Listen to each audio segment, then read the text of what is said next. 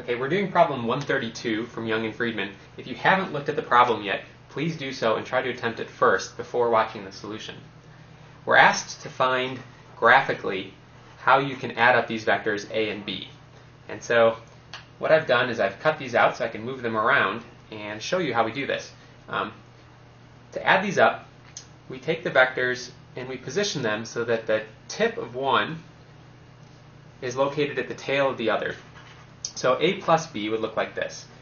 All we've done is moved vector a. We haven't rotated it or changed its length, so it's still the same vector, but we've moved it so that its tail is at the end of, the, of vector b. So now a plus b is found by going along b and then going along a, and that gives us a vector that goes to right here.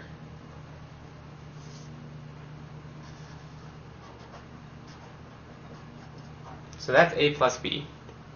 For a minus b, we don't want to use b, we want to use the opposite of b, okay, which is a vector rotated 180 degrees.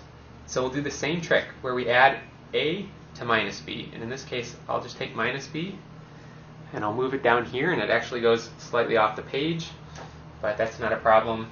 I just have to imagine this line continuing.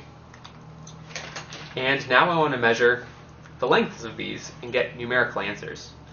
Okay, so if I measure AB, I get about one and three quarter inches.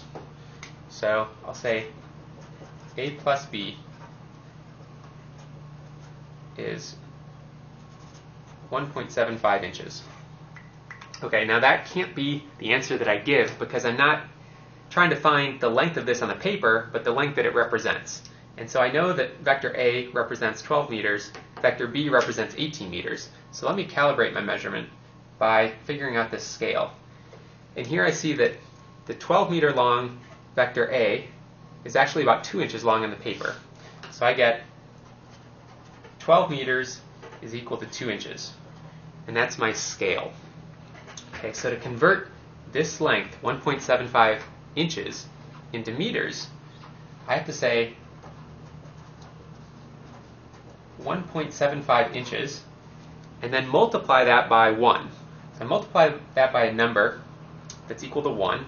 And in this case, I use a fraction that is 2 inches and 12 meters. So I want 12 meters over 2 inches.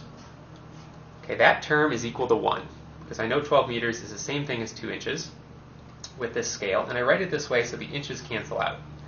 And then I get 1.75 times 12 over 2. And I can do that on my calculator if I want.